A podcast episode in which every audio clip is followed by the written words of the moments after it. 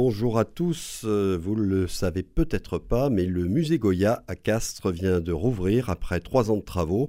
Un moment très attendu parce qu'il s'agit, je le rappelle, du seul musée français dédié à l'art de la péninsule ibérique. Il a des surfaces d'exposition qui ont dorénavant doublé et il propose une meilleure accessibilité pour le public, notamment pour le public en situation de handicap. Vous en saurez plus la semaine prochaine avec Joëlle Arche, la directrice du musée Goya, qui sera l'invitée d'Isabelle Duché vendredi 28. Cette réouverture est l'occasion de parler de la politique et des actions que mène la région Occitanie en faveur des musées avec Claire Fita, vice-présidente du conseil régional en charge de la culture pour tous, du patrimoine et des langues régionales. Elle est au téléphone avec nous. Bonjour Madame la vice-présidente et merci beaucoup d'être au rendez-vous de Radio Présence ce matin. Bonjour et merci de votre invitation. Claire Fita, l'action du Conseil régional d'Occitanie en faveur des musées, entre autres pour leur rénovation et leur restructuration, est au cœur de sa politique culturelle. Pourquoi avoir fait ce choix? Quelles sont les raisons qui l'expliquent? Alors, les raisons, c'est d'abord euh, affirmer que la culture est essentielle, hein, parce que euh, ce n'est pas un supplément d'âme, c'est vraiment au cœur, comme l'éducation hein, pour moi, euh, du, du, pacte républicain, et nous avons cette volonté d'accompagner l'émancipation de nos concitoyens, mais aussi de les relier. Et la culture, comme l'école, eh bien, c'est ce qui nous lie, c'est autant l'émotion que le récit commun. Et les musées, c'est euh, ce récit commun, c'est cette identité, cette histoire, ce savoir, mais aussi des territoires et les femmes et les hommes surtout qui font vivre ces territoires. On ne sait peut-être pas non plus, mais il y a 132 musées de France sur le territoire d'Occitanie. Euh, ce label Musée de France, qu'est-ce que c'est euh, précisément? Donc c'est l'État qui euh, a cette politique en fait d'identification d'un certain nombre de musées par cette appellation, Musée de France, qui correspond en fait à une exigence euh, en termes artistiques et culturels, avec aussi des équipes professionnelles dédiées et bien entendu autant une richesse de collection, mais aussi une équipe professionnelle pour pouvoir permettre au public et eh bien, de s'approprier euh, ce qui est proposé dans les donc voilà, c'est l'État qui a euh, cette politique. Et nous, région, comme les autres euh, collectivités, mais souvent les musées, il y a une très, euh, forte implication des communes, donc en proximité. Hein. et donc nous accompagnons l'investissement sur le bâtimentaire, sur la muséographie, mais aussi sur les collections, hein, sur la restauration des œuvres. Et par exemple, ça a été le cas pour le musée Goya, où bien sûr ce musée a une extraordinaire collection, vous l'avez dit, euh, d'art hispanique. Hein. C'est, le deuxième musée euh, de peinture hispanique juste après le Louvre. Donc en fait, il y a le Louvre et euh, Castres avec le musée Goya, qui est une chance extraordinaire pour nous en région Occitanie. Et donc il y a eu un gros travail pendant la fermeture, au-delà des travaux, de restauration des œuvres. Et c'est là aussi que la région accompagne les musées dans la restauration et l'enrichissement de leur collection. Ouais, donc vous participez euh, à l'achat aussi de certaines œuvres, si je comprends bien. Euh, C'est ça. Euh, il, y a, il y a une collection, il a été constitué une collection publique d'art contemporain de qualité via ce qu'on appelle les fonds régionaux d'art contemporain. Les FRAC, ce sont combien d'œuvres en tout qui ont été acquises à la fois par le FRAC Occitanie qui est basé à Toulouse et celui qui est basé à Montpellier? Oh, j'aurais pas le chiffre exact. Euh, je vous prie de, bien vouloir m'en excuser, mais euh, en tout cas, c'est vrai que nous aidons donc nos FRAC, comme vous l'avez dit, à acquérir des œuvres, mais aussi les autres musées hein, dans leur enrichissement de collection, donc pour acheter des œuvres euh, avec l'État. C'est une politique conjointe. Et allez, je, je, pense qu'on peut parler de plusieurs dizaines d'œuvres par an qui sont achetées par euh, l'ensemble des musées, donc autant sur de l'art contemporain, mais pas que, hein, bien entendu, comme euh, vous l'imaginez, euh, sur le musée Goya, on est sur l'art contemporain, moderne, mais bien entendu très classique aussi, et c'est cette complémentarité aussi dont nous avons besoin.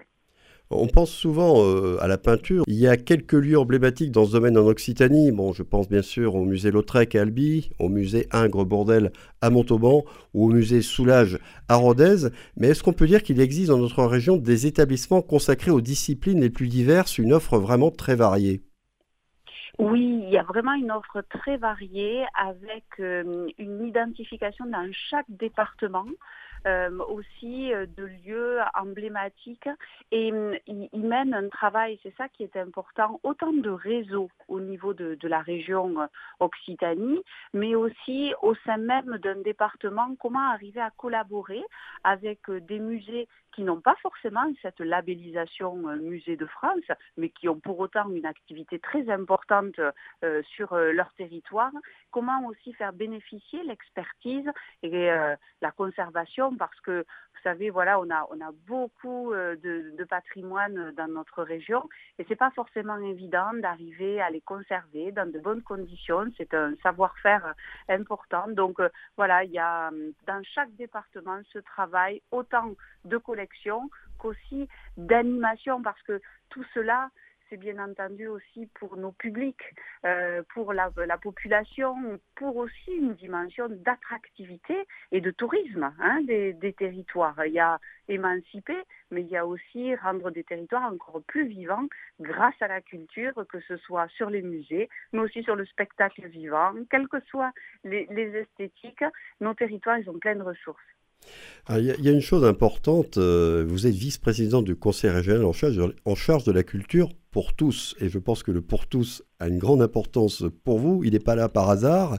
Euh, vous parliez du spectacle vivant. Alors, il y a beaucoup de festivals, évidemment, en Occitanie. Mais ce qu'on remarque, c'est qu'ils sont beaucoup concentrés tout de même sur la période estivale, sur la période des beaux jours, alors que les musées, eux, sont ouverts toute l'année. Est-ce que c'est pour ça aussi qu'ils sont au cœur de votre politique culturelle?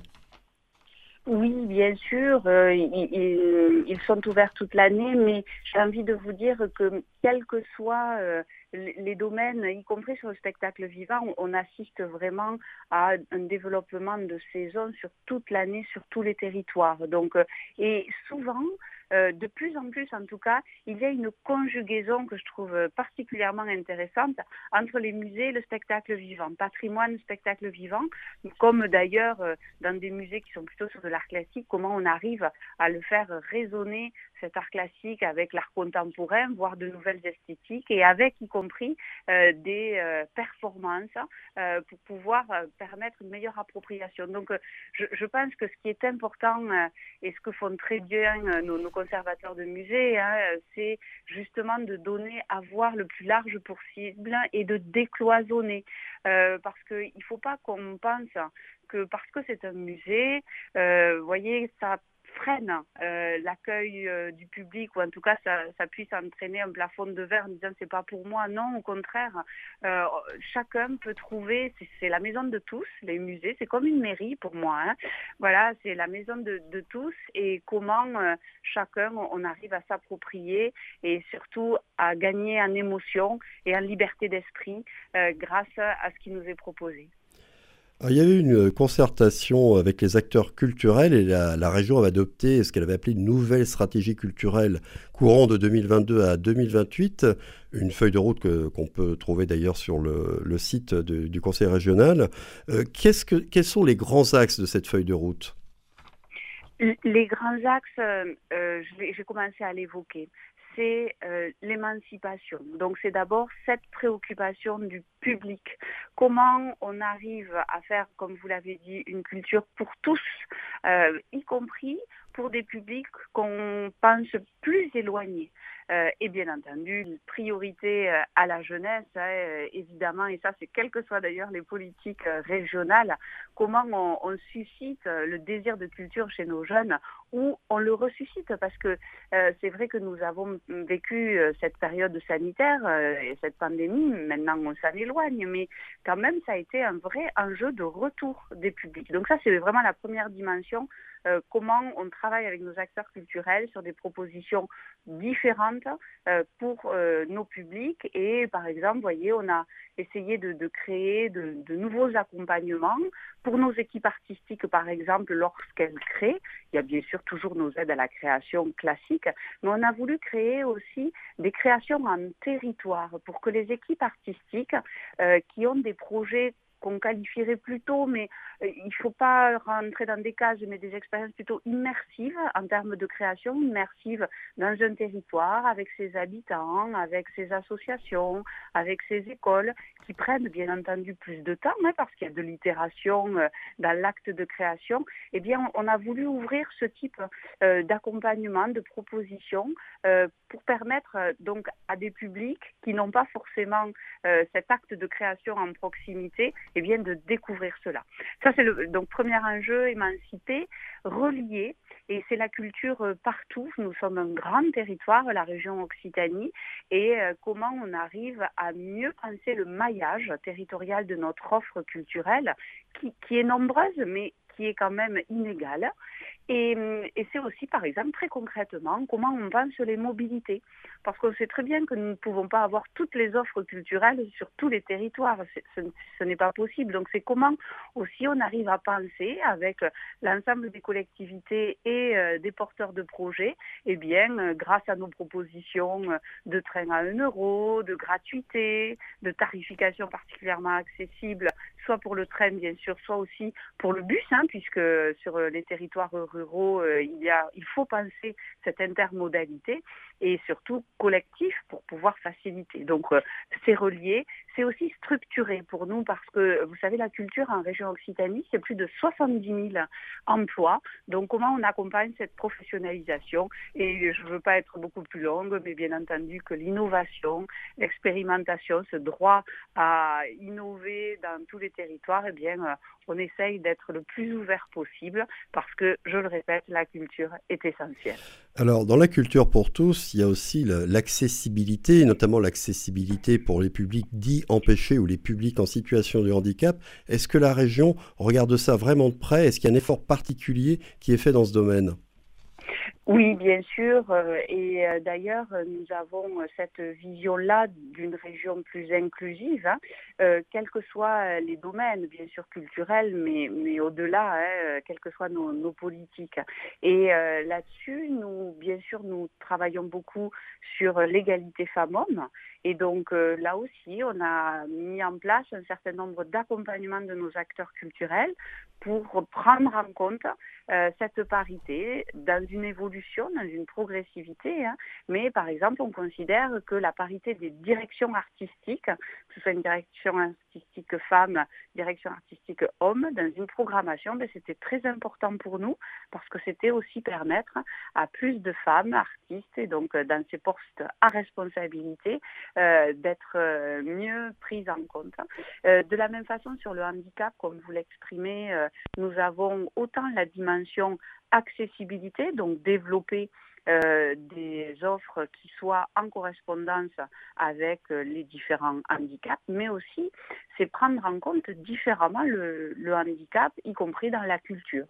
Et donc, euh, c'est autour de ces thématiques de, la différence, mettre toujours en avant que c'est d'abord une richesse, la différence, et, et absolument pas vecteur justement d'exclusion. En tout cas, euh, c'est le message. Et donc, euh, comment on fait? Eh bien, on est à la fois sur, euh, on accompagne des acteurs culturels qui portent ces initiatives dans ce sens-là, et nous sommes aussi acteurs dans nos lycées sur cette thématique-là en particulier, ou dans d'autres structures qui dépendent de nous. Eh bien, merci infiniment Claire Fita pour toutes ces explications et d'avoir été au rendez-vous pour les auditeurs de Radio Présence ce matin. On va vous souhaiter une très bonne journée. Je pense que vous êtes dans le Tarn chez vous, là du côté de Groyet. Il devrait faire beau, je pense. Et je précise à nos auditeurs que le détail des actions et de la politique culturelle du Conseil régional est disponible sur son site internet www.laregion.fr